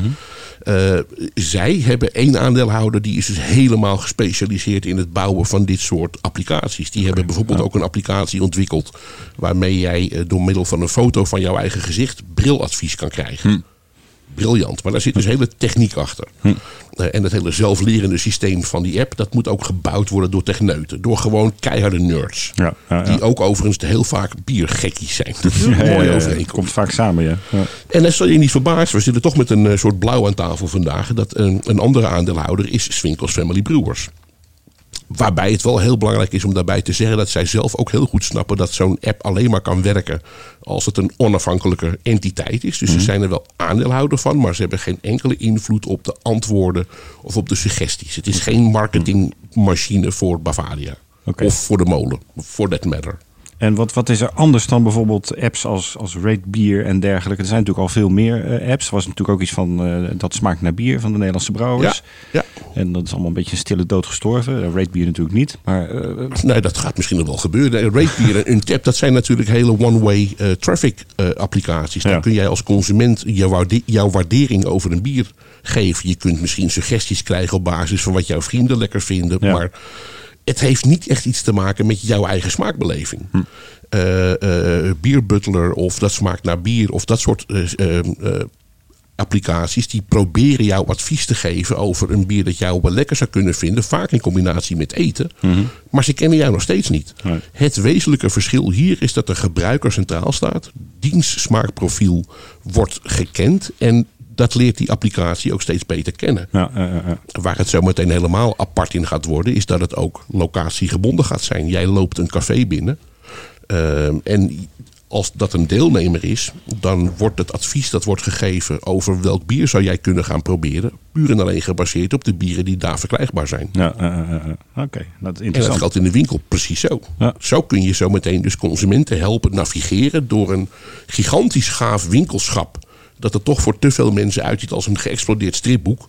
En probeer daar nou maar eens eh, een keuze in te maken. Zonder dat je een heel groot risico op teleurstelling loopt. Ik heb de app ook gedownload van de week. En eh, compliment, het ziet er inderdaad eh, sowieso prachtig uit. En het is gebruiksvriendelijk, dat is ook altijd prettig. Hoe zit het met AVG-achtige gegevens? Wat, wat gebeurt er met mijn data? Dat is een eh, hele goede vraag. Volgens mij wordt daar ook wat over gezegd als jij de app downloadt en daar eh, gebruik van maakt. Die data die wordt alleen maar gebruikt om eh, jouw smaakadvies op te maken. Het is zeker niet de bedoeling eh, dat die data terugkomt bij bijvoorbeeld een brouwerij. Nee, oké. Gelukkig. Nu over de app zelf. Je hebt er net al heel veel over gezegd, maar we gaan toch nog eventjes eh, in, in, de, in de herhaling. Als je hem downloadt, moet je eerst langs een aantal kernvragen. eh, op basis waarvan je smaakprofiel wordt bepaald. En dat zijn, ja, misschien moet jij er maar even een paar eh, opnoemen. Maar dat zijn eigenlijk hele rare vragen. Dat je denkt van, ja, wat heeft dat in godsnaam met mijn biersmaak te maken? Maar hoe, hoe werkt dat dan dat dat toch ja, eh, uitkomt? Want ik kwam inderdaad het smaakprofiel uit waar ik me in herken. Wat was dat overigens? Hoe noemen jullie dat? Ik heb hem hier voor me liggen. Rijk en verwarmend. Ja. Ja, dat zijn meer de wat blondere bieren, steviger in alcohol. Soms met een beetje een kruidigheid en een, een, een, een zoetigheid. Dat, dat is een van de smaakclusters. Wij hebben uiteindelijk twaalf smaakclusters gemaakt. Precies. Eh, en daarin overstijg je dus de klassieke indeling van bierstijlen. Maar voordat we bij die twaalf smaaklusters komen, eerst nog even naar die beginvragen. Dus, Ja, dus- maar dat is deel van het antwoord. Sorry. Ja. Mhm. Dat is misschien erg ingewikkeld. Eh, hoe komt dat smaakprofiel tot stand? Hoe, kom, hoe, hoe werken dan die vragen? Dat is dus juist de, het belang van de invloed van de smaaktheorie van Klossen hierbij geweest. Mhm. Traditioneel delen we bieren in eerst op geografische herkomst, daarna op stijl. En dan is het grofweg dat ze een overeenkomst in smaak of ingrediënten of productiemethode vertonen. De ellende met die brouwers van tegenwoordig is dat het zulke creatieve nerds zijn dat ze zich niet meer laten beperken door wat een stijlomschrijving zegt. En overigens, een stijlomschrijving is voor heel veel mensen ook maar een, eh, een samenraapsel van wat een paar mensen met een grote mond roepen. Ja. Er staat nergens wettelijk vastgelegd wat een blond bier een blond bier maakt of een trippel een trippel. Nee. Toch staat dat wel op het flesje. Kun jij als consument, mag jij verwachten dat als jij een trippel koopt, dat je exact weet wat, dat, hoe die gaat smaken? Nee, want er zijn 10.000 verschillende trippels. Ja. Een cluster combineert de basisbeginselen van een bierstijl met de smaaktheorie van Klossen. Eh, en helpt ook daarbij een brouwer die creativiteit te verwezenlijken. Nu kun je een saison met fruit maken zonder dat je daarvoor wordt uitgelachen. Want hij komt in een compleet ander smaakcluster te zitten dan in de beperking van de bierstijl saison. Ken jij door middel van het antwoord geven op de vraag: heb jij liever een gekookt ei of een, of een hard gekookt ei of een zacht gekookt ei? Dan zeg je niet alleen iets over smaak, maar zeg je vooral iets over jouw mondgevoel. Als jij de antwoord geeft op de vraag: hou jij meer van kroepoek of van komkommer? Een van de vragen die Ja, er ook in ben zit ben tegengekomen, ja. Dan niet alleen zegt dat wat over eh, eh, het, het, het voorkeur op het gebied van mondgevoel, maar ook of jij van een rijp of een fris aroma houdt. Een ander onderdeel van de theorie van Klossen. Maar het zegt ook iets of jij houdt van een knapperiger mondgevoel of juist een heel fris mondgevoel. Ja. ja. Als er een vraag in zit, en ik weet niet of die er nu nog in zit, want ook die vragen willen wel eens worden aangepast. Mhm. Maar ben jij liever, ben jij meer een schommelaar of een bungee jumper? Dan weet jij meteen of iemand avontuurlijk is ingesteld of Hm. Ja. dat hij wat behoudender is. Ja. Bankier bij de ABN of bij de Triodos zou ook zo'n vraag kunnen zijn. Dat zijn vragen die in eerste aanleg helemaal niks te maken hebben met wat je denkt jouw smaak. Toch zeggen ze zoveel meer over jouw voorkeur. En juist over dat hele ongrijpbare subjectieve belevingsdeel. wat levendeel van de smaakbeleving uitmaakt. Kun je die, die twaalf smaakprofielen, ken je die uit je hoofd? Kun je die opnoemen? Of, eh, Ik kan een dappere poging wagen. Een van de smaakprofielen is bijvoorbeeld vol en fruitig. En dat geeft ook wel een klein beetje aan waar het om gaat. Dan gaat het meer over eh, zoete bieren met ja, bijna een soort snoepjesachtige eh, zoetheid erin. Eh, denk aan radlers, denk aan ehm, eh, een commerciële kriek. Eh, daartegenover staat strak en fruitig. Wat meer zeg maar de Vlaams rood-bruin bieren of geuzes of lambiekbieren kunnen zijn. Eh, maar er zijn bijvoorbeeld ook eh geuze lambiekbieren met kruiden. En die komen dan in bijvoorbeeld kruidig en strak te zitten. Eh, eh, vol en warm zijn overwegend donkere bieren met een relatief hoge zoetheid. Tegenovergestelde is bitter, eh, bitterzoet. bitterzoet? Ja. Wat bijvoorbeeld, daar zou de, de eh, bommen en granaten, dus je een Imperial Stout invallen. Daar zit veel meer van, van dat element in. Soepel en subtiel is een eh, kern, of een term die we ook wel kennen vanuit de zes biergroepen die vanuit Stiepel zijn ja. voorgekomen. Met Mitra ook samen, die dan hanteren dat in de winkels. Die hanteren dat bijvoorbeeld. Maar, maar dat is nog een redelijk beperkende factor. Ehm, ehm, toegankelijk karaktervol is een belangrijk smaakcluster. Daar zitten de pilsners in die net iets meer te bieden hebben dan zeg maar de strakke ehm, eh, pilsners van bijvoorbeeld een Heineken, een Bavaria of een eh, Stella Artois. Ehm, die vallen onder het kopje allemansvrienden. Dat hadden we eerst Labradors genoemd, maar dat vond Ja, ja, iedereen ja. even, even gezellig. Niet iedereen houdt van honden. En zo heb je er nog een aantal. Nee, dit lijkt me Nee, je hebt, wel, je hebt wel heel wat gehad. Dus eh, Ja. complimenten. En eh, het, het ziet er inderdaad zeer, eh, zeer doordacht uit allemaal. En wat ik ervan heb gezien, het, het werkt inderdaad ook echt eh, op, basis van de dingen die ik, Ah, ik ik, ben- ik, als voorkeur heb. Heb jij hem ook gedownload? Nee, nee, ik, wel- ik ben er wel mee bezig. Ja. ik heb, want Je ik, zo ik- druk. Ik wist, ja. nou ja. Ehm, nee, ik ben heel erg gefascineerd over wat, eh, wat er overal rijk mee wordt gehouden. En ik ken Peter natuurlijk ook. En ik heb jaren geleden samen met Harry Rooiglin onder andere, want dat hadden we het bierlab. Ja. En eh, Eh, Peter had natuurlijk heel veel kennis over smaak, maar met name natuurlijk in de gastronomie Ja. en, en wijn. En bier was voor hem toen een nieuw thema. Ja. En dat lab, bierlab, zoals we dat noemden destijds, was geïnitieerd door Henry Reuchlin. Hm. En daar zijn we gewoon eh, ja, bieren gaan, gaan, eens gaan proeven. En ik, ik stond echt versteld hoeveel dingen Peter erbij haalde. Van, Ja. luister, het is niet alleen hè, de basissmaken, maar. De associatie van, van ook misschien wel in je jeugd een keer slechte herinnering met Zeker. iets wat ze gekriebeld. En Ja. daarom zijn bijvoorbeeld insecten eten. Dus dat stoot ons af. Omdat Hm. mondgevoel alleen al bij wijze van spreken zou tegenstaan. Maar dat al die facetten natuurlijk een rol spelen in je voorkeur. Ja, ja.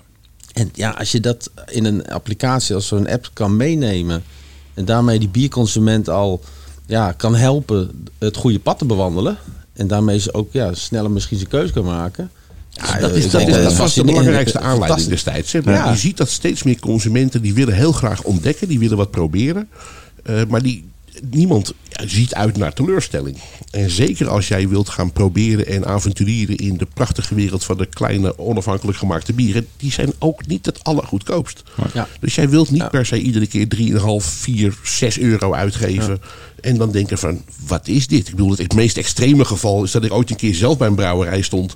En trots door de brouwer een bier kreeg aangereikt. En zei van, ja, maar dat klopt niet. Er moet, er moet toch wat dingen aan... Nee, ja. nee, je hebt gelijk. We moeten er ook nog wat aan veranderen. Ja, ja. Wa- waarom verkoop je hem dan nu voor 7,5 euro Ja, aan mij? Waar slaat dit Ja, op? Kan niet. Die teleurstelling wil je minimaliseren. Dat was destijds die belangrijkste reden om te gaan zoeken naar hoe kunnen we die consument daarmee helpen. Ja, ja, ja. Scoover richt zich, zoals je al zei, niet alleen eh, op de bierliefhebbers, maar in de toekomst eh, bijvoorbeeld ook op de horeca en, en eh, het samenstellen van bierkaarten. Hoe, hoe gaat dat dan in zijn werk? Nou, dat, kan twee kanten op. Het is nu zo dat bijvoorbeeld in de database hebben we nu al zo'n kleine 3000 bieren gecodeerd. Eh, en als het goed is, heeft een café kan zijn eigen biermenu inlezen in de app. Waardoor je dus advies kan krijgen over de bieren die nu in de zaak actief zijn. Als een café een bier op de kaart heeft staan dat wij nog niet hebben, dan gaan we hem zo snel mogelijk coderen. Zo kwam ik bijvoorbeeld aan die twee nieuwe 0.3 Zwarte Ruiterbieren, waar ik er nooit van gehoord had, maar die had iemand al blijkbaar. Ehm, maar omgekeerd, en dat zou op termijn, misschien moeten we nog even naar het AVG-dingetje kijken. eh, kun je natuurlijk zien wat voor voorkeur consumenten hebben die bij jou in jouw zaak komen. Ja. En past jouw bierkaart wel bij het, is dat wel het juiste aanbod voor jouw gemiddelde eh, gastenpopulatie? Ja, ja, ja, Maar overigens een bijkomend voordeel is nu natuurlijk dat we, als zo meteen de horeca weer open mag, zullen we toch allemaal nog wat voorzichtig zijn. Hmm. En hoeven we niet per se meer een geprinte bierkaart op tafel te hebben liggen. Eh, hoe mooi is dat dat je hem gewoon coronaproof in je telefoon hebt zitten? Ja, wanneer is Scuffer een succes? Als iedereen het gebruikt. Ja. Eh, dat zou het commerciële antwoord zijn. Scoffer is wat mij betreft succesvol als eh, eh, veel gebruikers ervan zeggen... het heeft mij geholpen om mijn eigen smaak beter te leren kennen... en ik kan nu heel, veel gerichter keuzes maken uit het brede bieraanbod. Dan zou het voor mij een succes zijn. En Dat is natuurlijk een prachtig antwoord voor eh, iemand die betrokken is bij de app. Het is een gratis app. Ja, En zeg ik van wanneer is het een succes? En jij zegt, ja, ja, zeg jij als heel veel mensen hem hebben gedownload. Maar ja, het is een gratis app. Je hoeft er niet voor te betalen. Dus dan is het voor de initiatiefnemers geen commercieel succes. nee, maar goed, dat is Dus ook inderdaad... Dat, dat is wat gebeurt er met die data. Dat is denk ik voor hun eh dat zou dan misschien voor een vervolggesprek eh, beter zijn. Want daar ben ik dan inderdaad eh, net niet, zit ik net niet dicht genoeg op het vuur om daar een antwoord op te kunnen geven. Maar Nee. dat er een keer een verdienmodel bedacht moet worden, dat is absoluut waar. Daar zijn veel bedrijven pas veel later mee begonnen. Zelfs Untapped heeft op dit moment nog steeds niet echt een verdienmodel. Dus Nee, nee. voorlopig is het volledig gratis en deels nog in ontwikkeling. En Ratebeer wilde, is niet voor niks overgenomen door AB InBev. Nee, maar daar zit natuurlijk eh, het interessante punt van data aan vast. Ja. Ja. Maar ja, ik neem aan bij ook. Dat dat uiteindelijk toch de insteek is. Het is zeker een, eh, mooie bijkomstigheid om data te vergaren. Dat, dat absoluut. En profielen van klanten, eh, trends, ontwikkelingen te kunnen volgen. Ja. Ja. Ik heb alleen niet nu de idee dat ze daar al mee bezig zijn Nee, om dat nee. eh, op die manier aan te boren. Dus Nee, je brengt me nee, op een geweldig idee. Ik ga gelijk bellen zo. Ja, Je hebt natuurlijk goed. ook nog de keuze van de brouwer wat hij zelf wil maken. Hmm, Niet alleen wat de consument wil. dat is ook waar.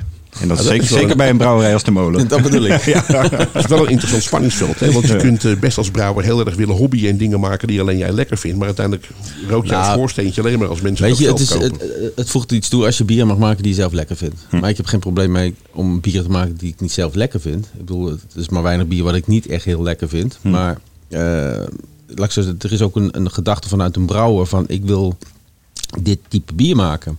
En ik ben blij als de consument het ook lekker vindt. Maar als hij niet drinkt en niet lekker vindt, ja, dan zal het hoogstwaarschijnlijk niet zo lang leven beschoren zijn. Nee, en dan precies. moet je toch op een gegeven moment, eh, ja, eh, dan ga je denken van, nou, is dat nog wel interessant om te doen? Het oordeel van de consument is uiteindelijk meedogenloos. Absoluut. Ja, eh, tot slot, Bestaansrecht van de eh, brouwerij is bij, eh, bij, het, ja, bij het bestaansrecht dat de klant altijd het recht heeft om te drinken wat hij wil. Precies, ja.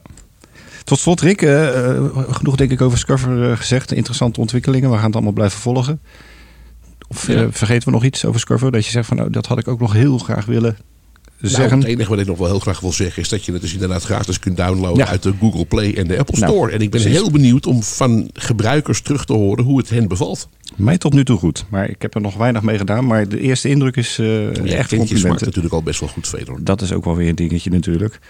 Hey, tot slot, Rick, eh, wat zijn de dingen waar je nog meer mee bezig bent op dit moment naast Scuffer? Wat zijn de, de belangrijkste ontwikkelingen op Rick Kempen gebied?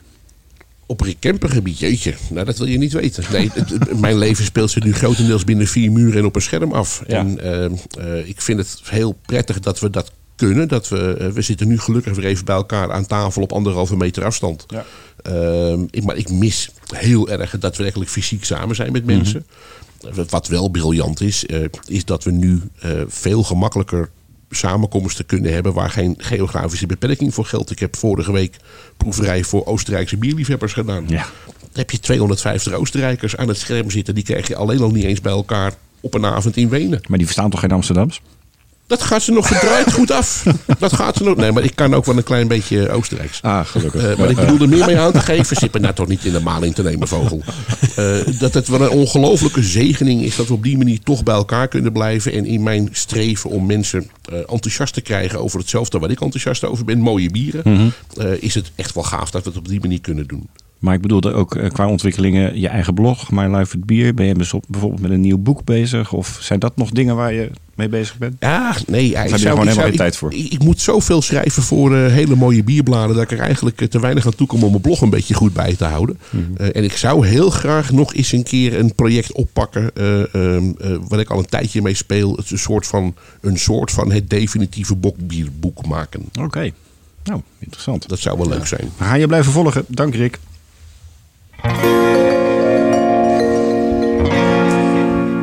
Ja, en als je gezellige praters aan tafel hebt, dan is het uurtje zo voorbij. We zitten al ruim over het uur, maar we gaan toch nog even een minuutje of vijf eh, ons laatste rondje doen. In deze Bierradio Brewpot, de vijftiende alweer. Eh, Jan-Willem, wat is het belangrijkste nieuws waar jullie nu mee bezig zijn? Oeh, goede vraag. Nou ja, het belangrijkste nieuws waar we mee bezig zijn is om toch eh, een, een, een, een draai te geven aan het uh. En hoe en de invulling dan uiteindelijk, uh, dat laat zich nog raden, want dat weten we zelf gewoon nog niet. Nee, maar het is in ieder geval goed nieuws voor de, ja, voor de trouwe fans. Ja. Hè? Ja. Rick, wat vind jij de beste ontwikkeling op biergebied in Nederland? Dat er dagelijks nog steeds nieuwe consumenten zijn die ontdekken dat er meer is tussen hemel en aarde dan plat, eenvormig, eh, bruisend kraanwater. Ja, mooi, mooi omschreven weer. Jan-Willem, welke brouwer of brouwster verdient volgens jou meer aandacht of is onderbelicht in Nederland? Je kent te veel. Nou, ik zou de lans willen breken voor Dirk Douds. Dirk die uh, heeft, laten we wel zijn, met zijn, uh, de proefbrouwerij. met zijn proefbrouwerij heeft hij denk ik een heel groot aandeel aan de marktontwikkeling gehad. En Ja. heeft nog steeds. Ja.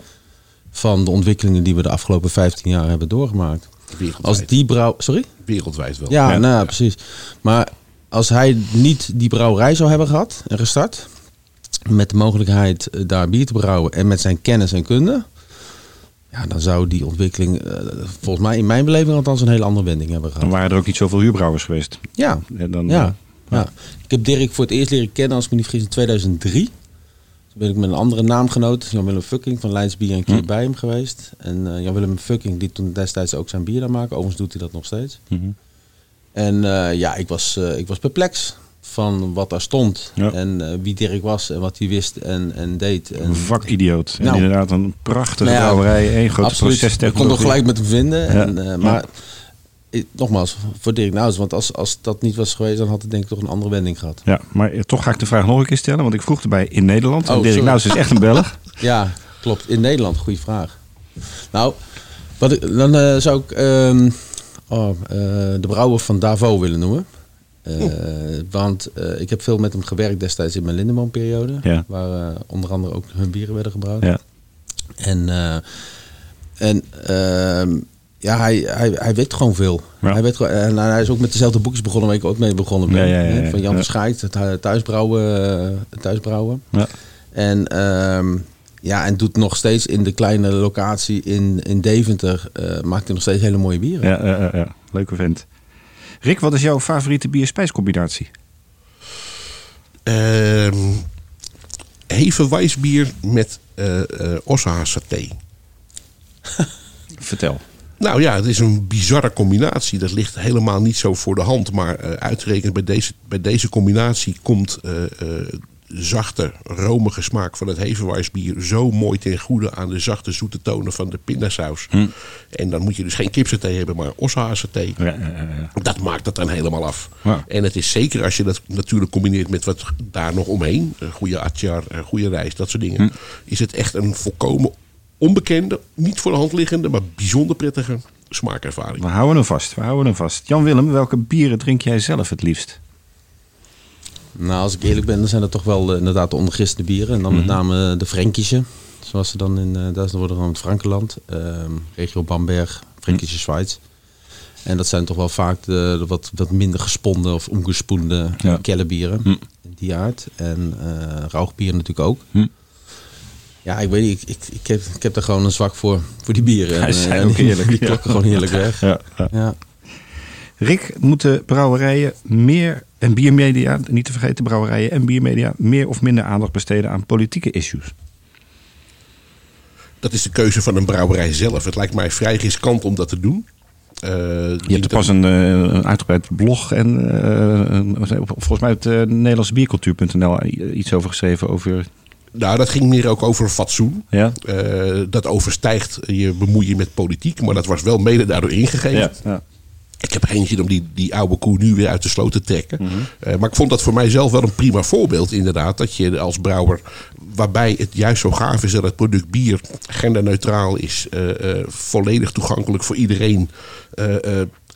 open staat voor alles en iedereen om, om zich heen.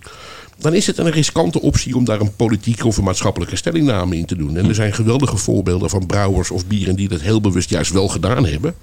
Maar in grote lijnen denk ik dat je en dat is aan de brouwers zelf. Daar zo ver mogelijk vanaf moet blijven. Ik kan me ook niet voorstellen dat jij als eh eh biermedia persoonlijkheid zelf zou zitten te wachten om een politieke kleur te geven aan jouw magazines of podcasts. Nee, nee, nee, daar probeer ik me altijd ver van, eh, van te houden. Maar voor jou dus geen eh viruswappie bier of viruswaanzin bier? Ik ben altijd benieuwd hoe het smaakt. Laten we daar heel duidelijk over zijn. Eh, en het- ik vind het prima als viruswappies bier brouwen. Maar laten ze dan, dat dan wel strikt gescheiden houden. Ja, ja, ja, precies. Jan Willem, eh, vind jij dat? Politieke issues en bier en Nee, brouwen nee, iets met ben- elkaar te doen hebben? Eerlijk gezegd, eerlijk gezegd ben ik sowieso niet zo heel politiek, eh, Hmm. politiek georiënteerd. En ik kan me wel eens herinneren dat een, eh, ik heb wel eens een Duits boek gelezen, ook over bier, biercultuur. Bier is een, wel een drank die bij uitstek verbroedert. Ja. En eh, ja, als het politiek gaat, bedoelt het polariseert eerder, zou ik willen zeggen. En bier is gewoon een drank waarin taal, wat je ook zegt, gender, eigenlijk gewoon, het maakt niet uit. Je vindt het lekker of niet, dat mag. Oostenrijks, Amsterdams, alles op elkaar. Ja, Ja. hou het toch gezellig met Ja. elkaar. En eh, geniet van het leven en eh, de mooie bieren die je kan drinken. Nou, ik vind het een hele mooie afsluiting. Met wie, op wie gaan we met ons laatste glas bier proosten? Doobongers. Want? Oud brouwer. Mhm. Nu eh, met zulke gave projecten bezig in, eh, in Nijmegen. Met haar eh, enorme kennis van fermentatie en gisten is ze daar zoveel mooie voedingsmiddelen aan het maken. En er komt nog zoveel mooi zometeen uit haar koker. Ik drink graag op doobongers. Gaan we dat doen. Gaan we doen. Proost. Proost. Dit was eh Bierradio Brewpot. Bedankt voor het luisteren. En eh, over een maandje zijn we er uiteraard weer.